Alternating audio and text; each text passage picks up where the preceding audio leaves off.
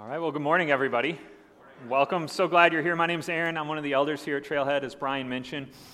Uh, we're going to take a little break from Romans. We've been working our way through that book, and we spent the past month going over one specific paragraph in Romans. Um, and so we're just going to pause for a couple weeks. We're going to talk about baptism for a couple weeks. And uh, I was originally going to say we're going to do a deep dive into baptism, but I was like, no, no, I'm not that no puns, none of that, because I was prepping and all of them just kind of kept bubbling up to the surface. And it was like, I could easily get, you know, just totally submerged in those. And so, no, I might sprinkle some here and there, but no, that's it. I promise. That's it. I'm done. All out of my system. We're good. Okay. So instead, um, instead, let's talk about baptism and uh, take a couple weeks and just talk about what that means and. Uh, and what it should mean to us and how it actually can have an impact in our lives. And that's where I hope uh, we land after these two weeks. I want to start, though, with a, a, a totally different story. We're going to look in Colossians here today, but I want to actually take you back um, and tell you a story you may have heard, may not have heard, um, that's found in the Old Testament in the book of Joshua, in Joshua chapters 3 and 4. Joshua was the leader of the Israelites at a specific moment in their history. Um, Joshua 3 and 4 tells us the story after um, God's people had left Egypt and were going to the land that God had promised to them. God had told them, This is the place you're going to inhabit this place. I'm going to lead you there. Um, and through a series in the books of Exodus and into the book of Numbers, all this stuff that happens along the way, all these miraculous ways God has to intervene to get them to where they're going. Um, and, and you get to Joshua, the book of Joshua, and they're there. They're like on the edge of it. They're about to go in and finally inhabit the land that God has promised to them. But, but the land is currently being inhabited by other, other nations. Um, and, and in order to fully grasp a hold of what God's promised to them, the, the children of Israel are going to have to fight. They're going to have to battle these nations. And, and sort of on the beginning, on the, the eve, before this is about to happen, they've come to, and they're outside of, or just across the Jordan River. And the Jordan River is there, and God speaks to Joshua, and he tells Joshua, You're going to cross the Jordan River, and you're going to do it in this totally and completely miraculous way. And what's going to happen, Joshua, is you're going to tell the people, the priests specifically are going to go first. And they're going to carry this ark, this, um, this case that they had that represented God's promise to his people. They called it the Ark of the Covenant. Covenant just means promise. And so this ark was a, was a visual representation of this promise that God had made to his people that he was going to give them, among other things, going to give them this physical land.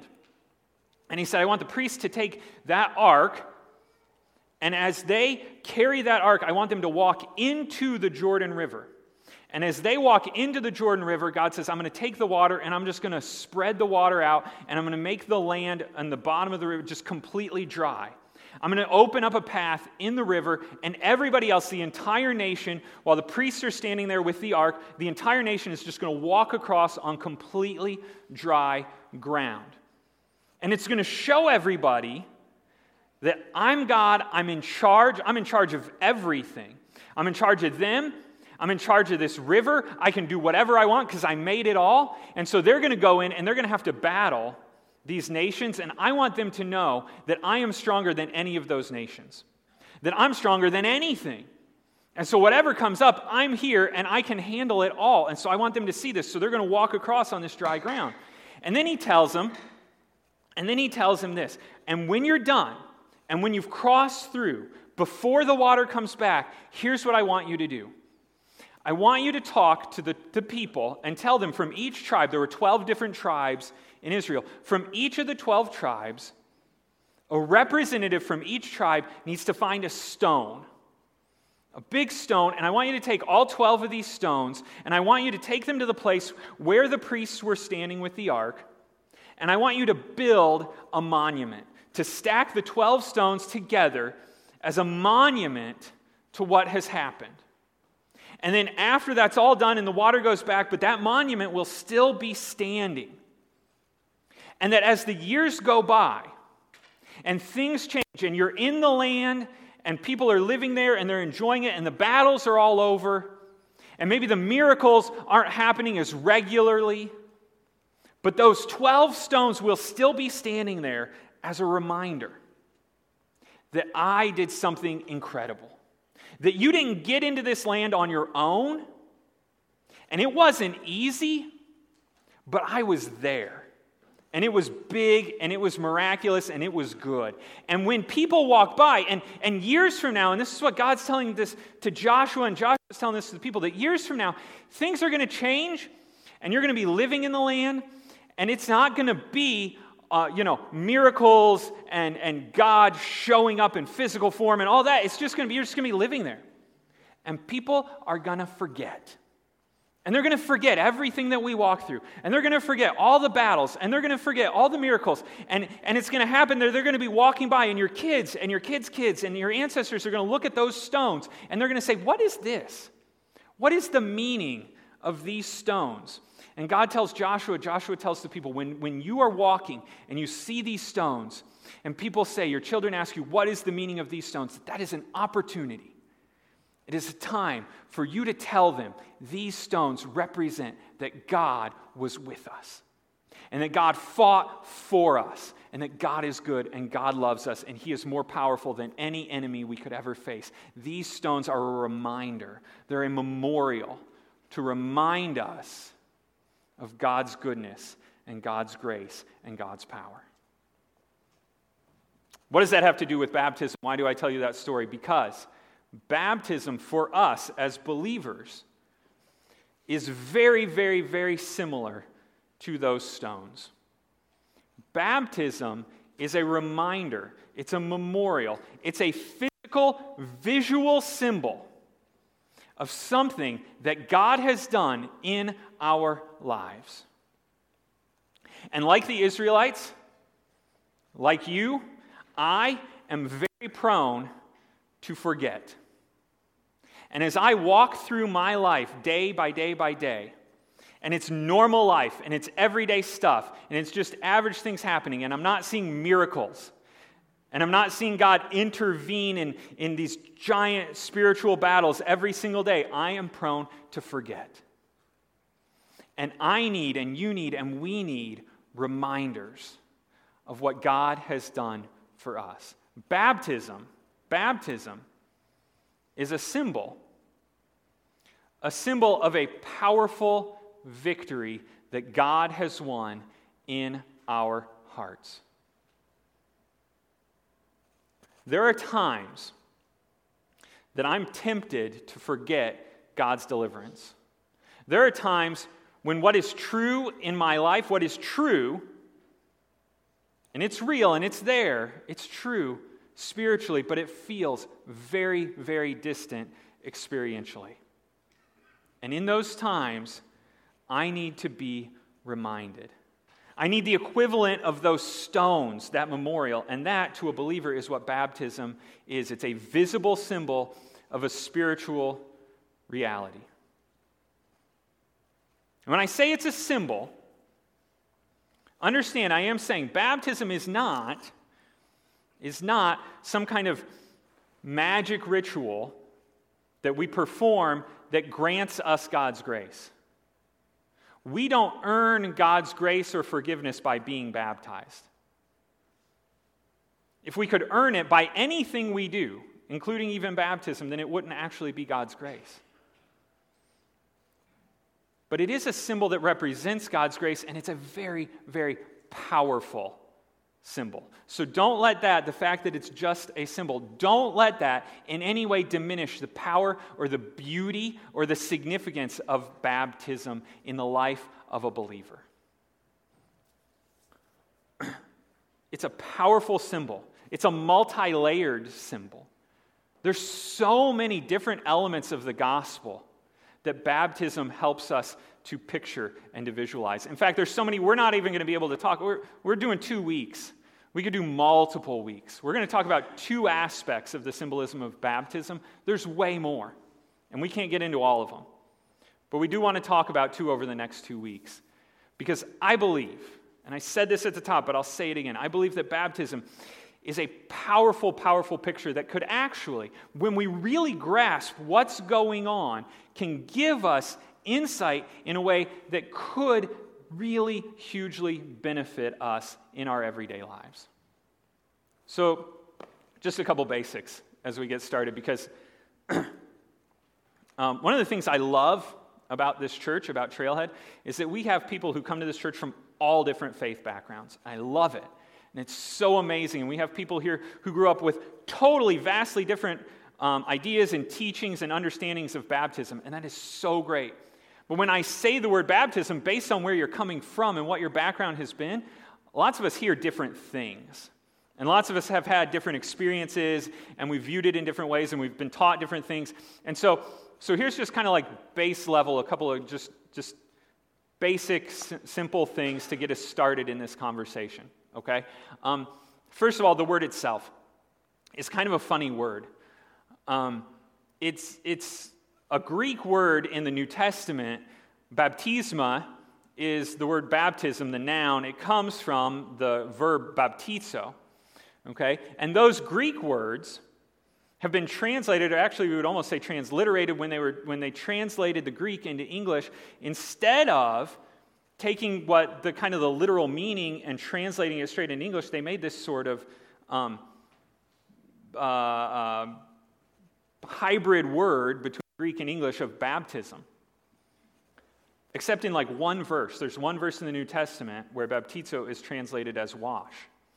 And the kind of the literal meaning, and when people in the first century heard baptizo, what they heard was a word that it, in their language meant to submerge or to plunge and to cleanse. So that's what the word is. For some reason, and it's, you know, I mean, it's fine. This is how they did it, but the translators didn't translate it as wash over and over and over again. They translated it as this word, baptism. And so that's where we are. But it literally means to submerge underwater, to plunge down, and to cleanse, to wash. Um, that's part of why, part of why at Trailhead we practice baptism by immersion. We dunk you all the way under. We go all the way underwater. And I know some different backgrounds, different faiths look at that differently, but we hear plunge, submerge, and that's what we do. Um, the other thing that we do specifically here at Trailhead, we, um, we would call ourselves, you don't need to know this word, but we're Credo Baptists. That simply means this. We practice what we call believer's baptism, which means we baptize people who give a confession of believing the gospel. We don't baptize people in hopes that they will believe the gospel. We baptize people who say that they do believe the gospel. We don't baptize people hoping that baptizing them will save them or bring them forgiveness. We baptize them because they believe that God has saved them and has forgiven them. We baptize as a symbol, an outward symbol of something that has happened and is happening internally and spiritually. So, again, baseline, what we're saying, baptism for us is we take a human being shove them under the water, and pull them back up, and we act like that's totally normal. That's okay, that's weird, isn't it? I mean, that's just kind of a strange thing, okay? Um, and, and again, if you grew up in church, if that's your background, then maybe it seems totally normal to you. Let's just pause for a second and admit it's a weird thing to do, okay? Um, and it's a, it is, I mean, you could use the word ritual. Now, I hope, I hope, and as we talk through this, it becomes much more than that okay? That it's not just an empty practice that we just do because it's what we've done, but that we see the meaning and the depth behind it. And so I want to look at this passage in Colossians together. Colossians chapter 2. And I hope as we look through this, um, maybe it'll bring some light to, to why we do things the way we do and uh, why we fall where we do on this topic. So, Colossians chapter 2. Colossians is a letter that was written by the Apostle Paul. He's writing to first century Christians in a city called Colossae. Um, and he's talking to them, and it's fascinating to me because in verse 8, what I see is that they were dealing with and struggling with some of the exact same things that we deal with today. Verse 8 says, See to it that no one takes you captive by philosophy and empty deceit, according to human tradition, according to the elemental spirits of the world, and not according to Christ. There are so many times in my life and in our lives where we um, find ourselves inundated by so many different messages, so many different voices telling us this is how you should see the world. Like we're all in this same world, we're all seeing and experiencing the same things. But how we interpret what we see can be totally different.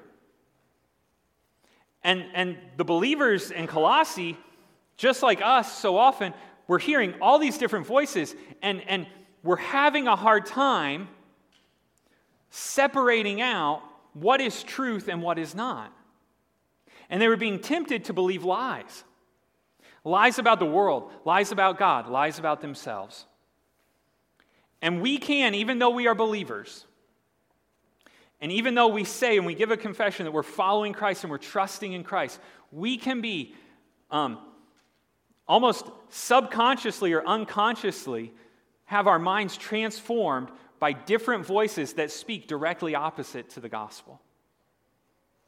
We hear so many messages, and even our own minds create so many messages that tell us to go in so many different directions that it can be very, very difficult, very difficult for us to focus in on the one voice, the voice of Christ. But that's where Paul is calling the believers in this passage. He says in verse number 9, well, at the end of verse 8, not according to Christ, he's saying we have to focus on Christ because look at who he is. Verse 9, in him, in him, in Christ, the, the whole fullness of deity dwells bodily. You've been filled in him, who is the head of all rule and authority. Paul's saying, look, you're hearing all these different voices, you're hearing all these different philosophies. Do you understand? Jesus is in charge of everything. Do you understand that Jesus is the truth? Do you understand that Jesus is in control of the entire world? Do you understand? Look at verse 15. He, Jesus, disarmed the rulers and authorities and put them to open shame by triumphing over them in him. Jesus, this is what Paul's saying. Look, Jesus is like the conqueror of all. He has won everything. He has planted his flag as having dominion over the entire universe. And every other authority, every other philosophy, every other idea, every other direction that we're tempted to go in, all of them fall far, far short of the God who is in control of everything. And that's Jesus. And Paul says you have to be on guard. You have to see to it that you don't find yourself drifting away from the one who's in control of everything, who is over everything. He's the ruler of all. He's defeated it all, He's won it all. Don't join the losing team. Jesus is king over everything. Now, why is that true? There's two reasons that that's true, and we see them both in here. First, in verse 9, for in him the whole fullness of deity dwells bodily. Jesus is fully God.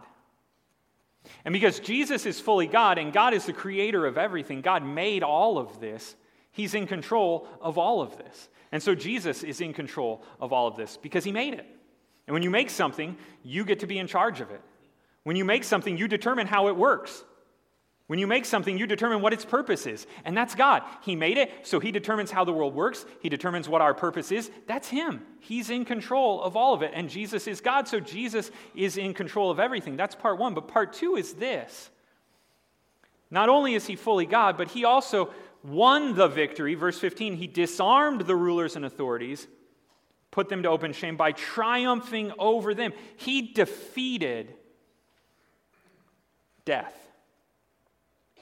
Through his death, burial, and resurrection, Jesus won the ultimate victory over the ultimate foe. That the one thing that every single one of us, no matter how powerful we are, right, from the most powerful king to the poorest peasant, all of us faces at some point in life the greatest foe, the ultimate enemy, death. Jesus faced it, and he won. Jesus conquered death. He conquered death, paradoxically, by dying.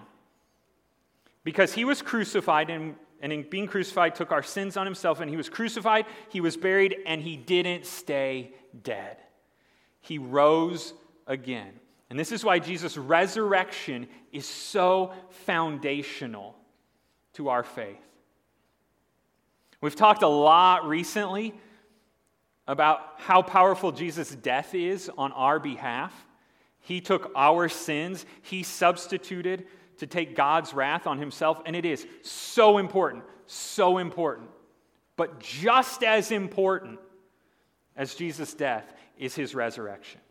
Because if Jesus took all of that sin and all of that wrath on Himself and died and stayed dead, then the best we could hope for is like, well, maybe I won't get fully punished, but I'm still going to die.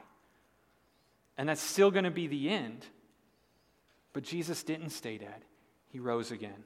And when you follow Jesus, when you are a follower of Jesus, you are a follower of the ultimate champion of the entire world. When you follow Jesus, you're following the one who has defeated everyone else. When you follow Jesus, you are following the one who can, the only one who can ultimately lead you into victory. That every other philosophy, every other person who wants to lead, who wants to speak into your life, if they're not going in the direction of Jesus, is ultimately not leading you in the direction of victory. But Jesus, Jesus is. He is the ultimate conqueror. And when we follow him, we are following the ultimate victor. And baptism, baptism symbolizes that moment, that death, his death his burial going under the water, representing him being buried, and then his resurrection coming up out of the water. It's a physical, visible symbol of Jesus' death, burial, and resurrection, going into the water and coming back out. But, but, you say, wait, why would me going under the water and coming back out represent something about Jesus? I am so glad you asked, because this this is where it gets really, really, really good. Because when we trust in Jesus, not only are we following the one who defeated death, but we are united to the one who defeated death. And we, and this is what Paul says here in Colossians, we get to share in his victory. We don't just admire that he won the victory, we win the victory too. Look at it. Verse number 11 In him also. You were circumcised with a circumcision made without hands by putting off the body of the flesh by the circumcision of Christ. I'm sorry, the circumcision part is a different sermon for a different day. We'll get back maybe some other time. I don't know. Verse 12 Having been buried with him in baptism, in which you were also raised with him through faith in the powerful working of God who raised him from the dead. We, listen, oh my God, we believers, we are raised too. We are dead to our sins. We are buried and rise again to new life in Jesus. We are united to Him. He is in us. We are in Him. We are joined together. And baptism doesn't just say Jesus died and buried and was rose again. It says that I, I am dead, but am rising again to new life. We're already dead. Verse number 13, and you who were dead in your trespasses and the uncircumcision of your flesh. We're dead on the inside. Sometimes this can be confusing because most of us have an understanding that there's something wrong with us. Most of the time, what we believe in our minds as we think about that is we're bad and we need to be good. We're broken and we need to be fixed. We're immoral and we need to become more moral. We have some problems that need to get better. But the truth, what the scripture teaches us, is that we're not just bad, we're not just immoral, we're not just broken, we are dead. We're dead, spiritually dead.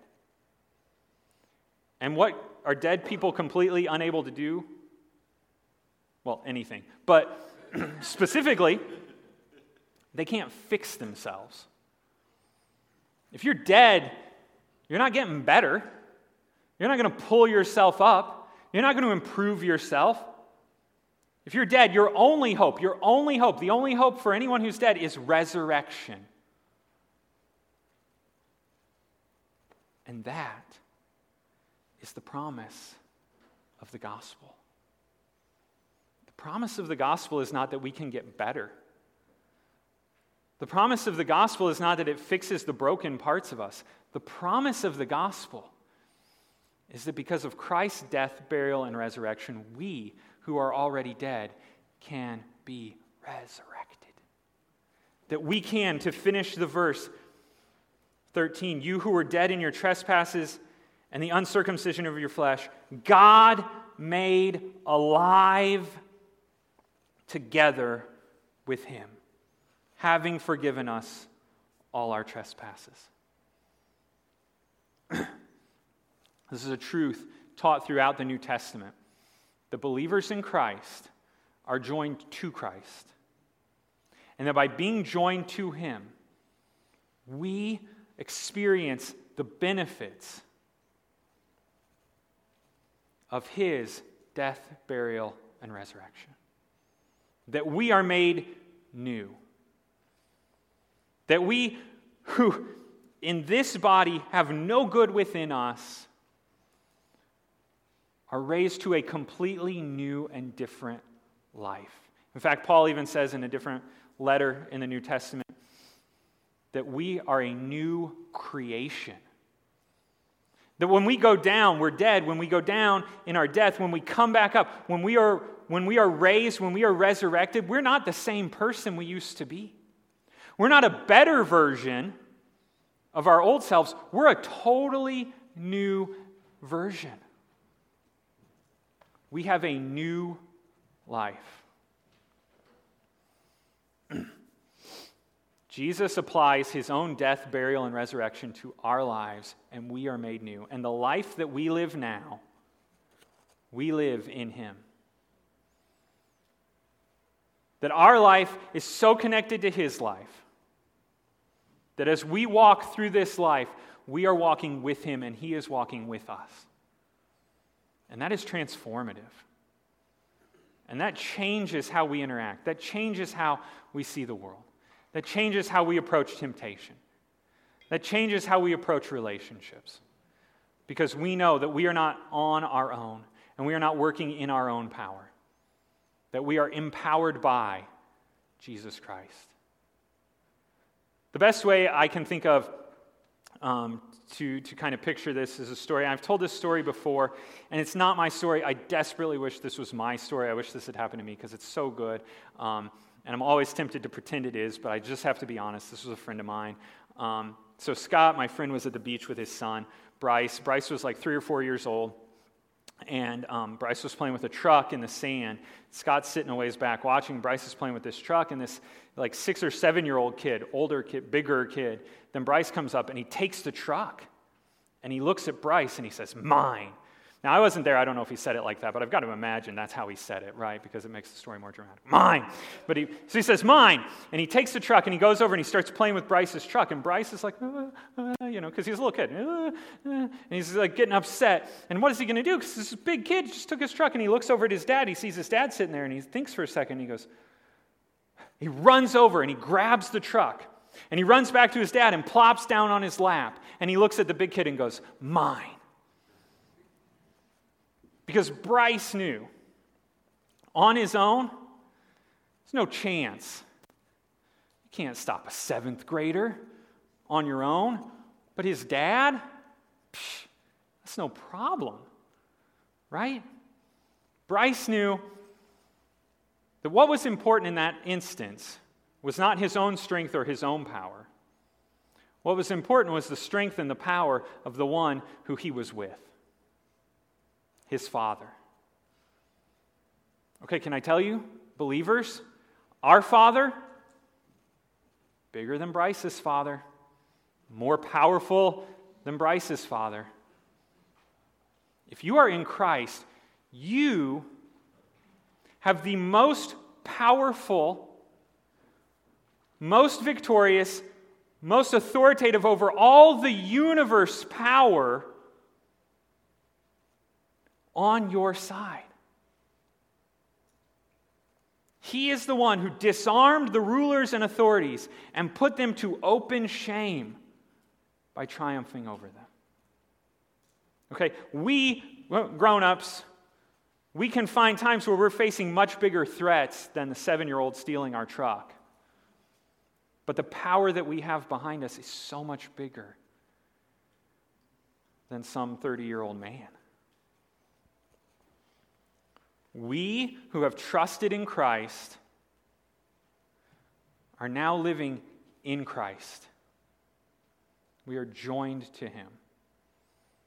And baptism is a visual way of demonstrating that we are buried with Him and risen with Him. But let's be honest. We don't always feel that powerful, do we? I don't always feel that powerful.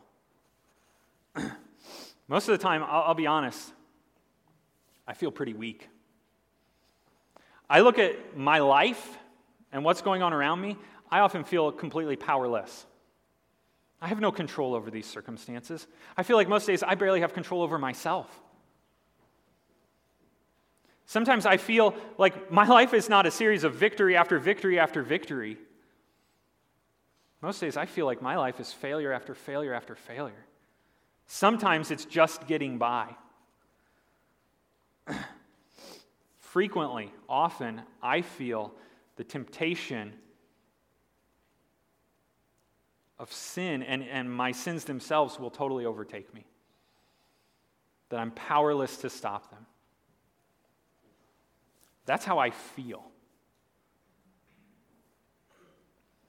And I would assume many of you feel that way as well often. But feelings are not truth. And we need, in those times,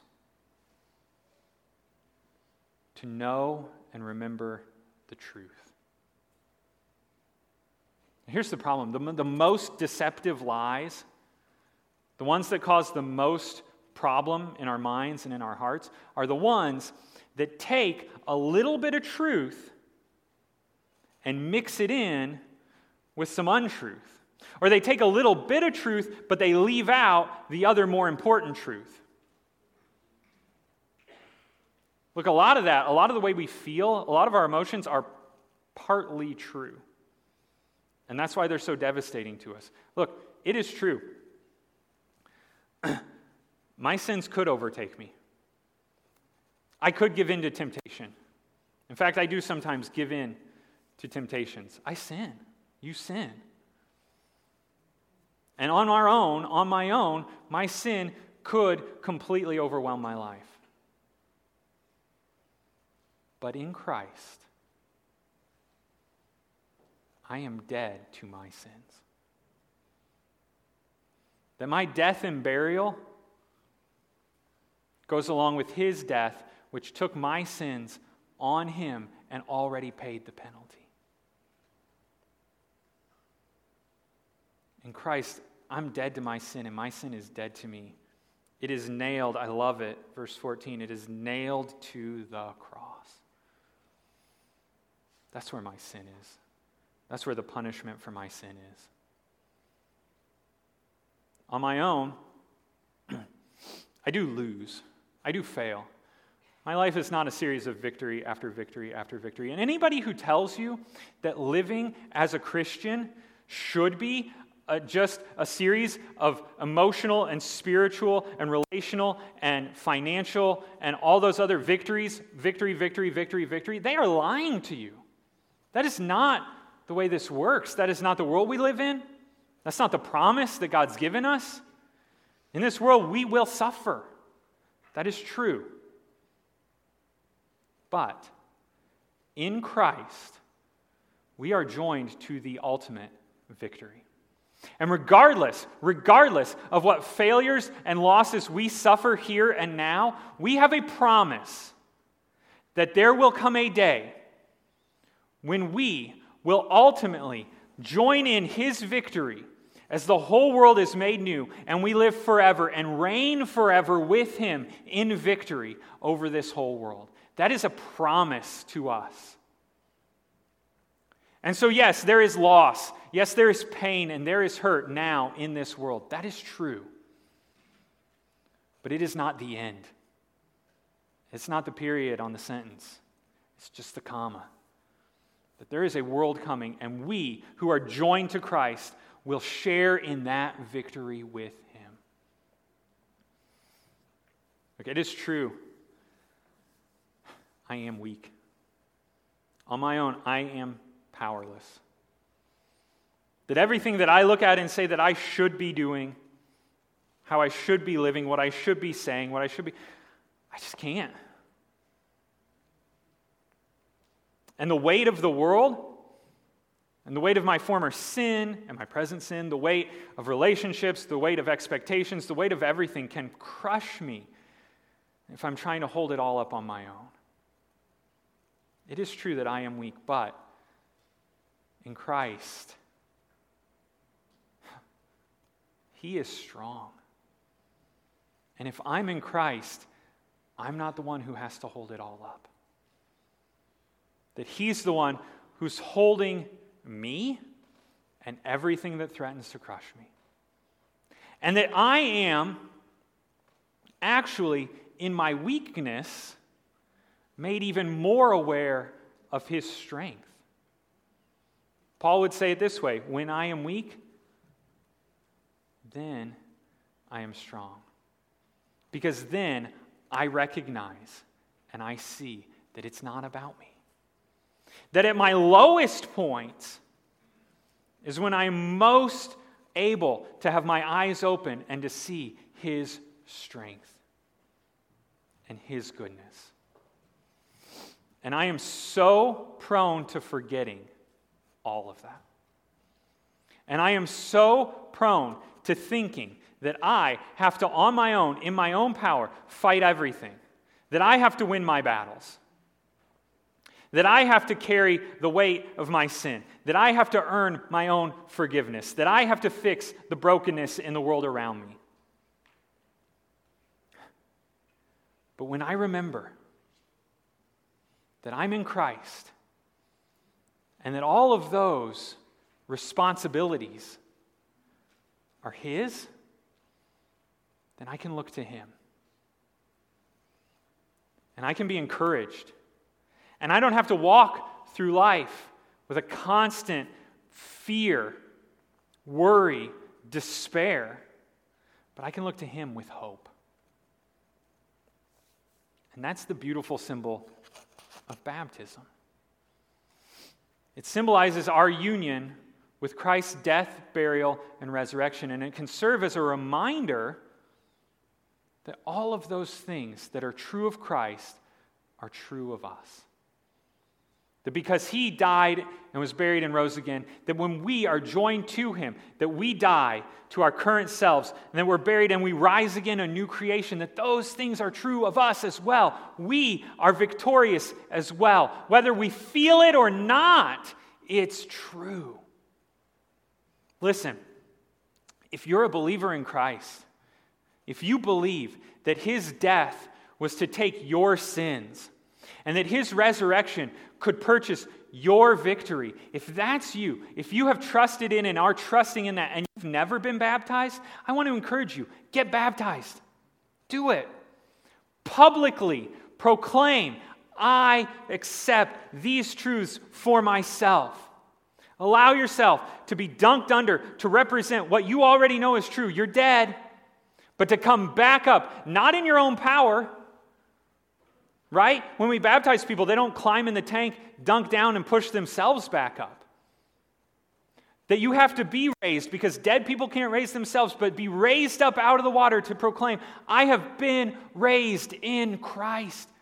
Do it. Hey, we're going to do a baptism in two weeks. If you've never been baptized, I encourage you go out to Connection Point, sign up. If you have more questions, that's fine. We'd love to talk to you about it. We want to talk to you about it. We want to hear your story. We want to know what that means for you that you're trusting in Christ's sacrifice. But we would love, we would love to celebrate with you. This memorial, this symbol, this visual representation of what Christ has done in your heart. What he is doing in your life. Make it public. If you have been baptized, if you have been baptized, but you are like me, and you go through times of extreme doubt and extreme weakness and extreme struggle. Uh, why am I saying extreme? If you go through any doubt or any weakness or any struggle, and you're tempted, and you're tempted by different philosophies, and you're tempted to go in a different direction, and you're tempted to question whether God truly even loves you whether it's even real, whether there really was a time in your life where God did something miraculous. Because now everything just feels so mundane and so normal. And you're tempted to forget. Look back to your baptism. And maybe, look, maybe when you were baptized, maybe you didn't understand all this. Maybe you weren't thinking of it as a symbol of any of those things. Maybe you just did it because you came from a tradition where they were like, if you believe the gospel, you have to get baptized. Why? I don't know. Boom, you're good. Maybe, maybe, maybe you believed that it actually would save you when you did that. Maybe, maybe you were like me. I was a kid, and in our church, the only way you were allowed to take communion was if you'd been baptized. So I was like, well, I want to get baptized because I want some juice. Maybe that, I don't know. I don't know what your background was. But whatever your background was, if you are a believer and you have been baptized, recognize and now look back and remember Christ has won the victory, and you share in that victory with him. And when you are tempted to hopelessness, and when you are tempted to forget, and when you are tempted to doubt, look back. Not because your baptism saved you, but because your baptism reminds you of the God who saved you. And that God is more powerful than your doubts, He is more powerful than your despair. He is more powerful than all the circumstances surrounding you. He is God, and you're with Him. He's going before you. He's fighting your battles. He ultimately will lead you into the ultimate victory. So here's what I want to do we're going to take some time. We'll pray and then we'll have some time of reflection. Instead of questions, reflection questions, I'm going to put a scripture up on the screen. And I want you to read this scripture and I want you to think about it. And I want you to reflect on it. And I want you to ask how your baptism is a reminder of this truth in your life. So let's pray, we'll reflect, and then we'll take some time to share communion together. Heavenly Father, God, I'm so thankful. I'm thankful for my baptism, not because it by itself saved me, but because you saved me. And it reminds me of your goodness and your grace and your salvation. Thank you. God, I pray for everyone who's here today. For those who have not believed in the gospel, I pray that their hearts and their eyes would be open, that they would hear your call, that they would trust in you. For those of us who have and are trusting in your gospel, I pray that you would remind us again of your goodness and your grace, what it means to be in you, how we've been transformed, even when we don't feel it even when life is hard, that we can trust in you, that we can rest in you. God, please encourage our hearts today. Please lead us to follow you more with, with greater love, with deeper affection. In the name of your Son, Jesus Christ.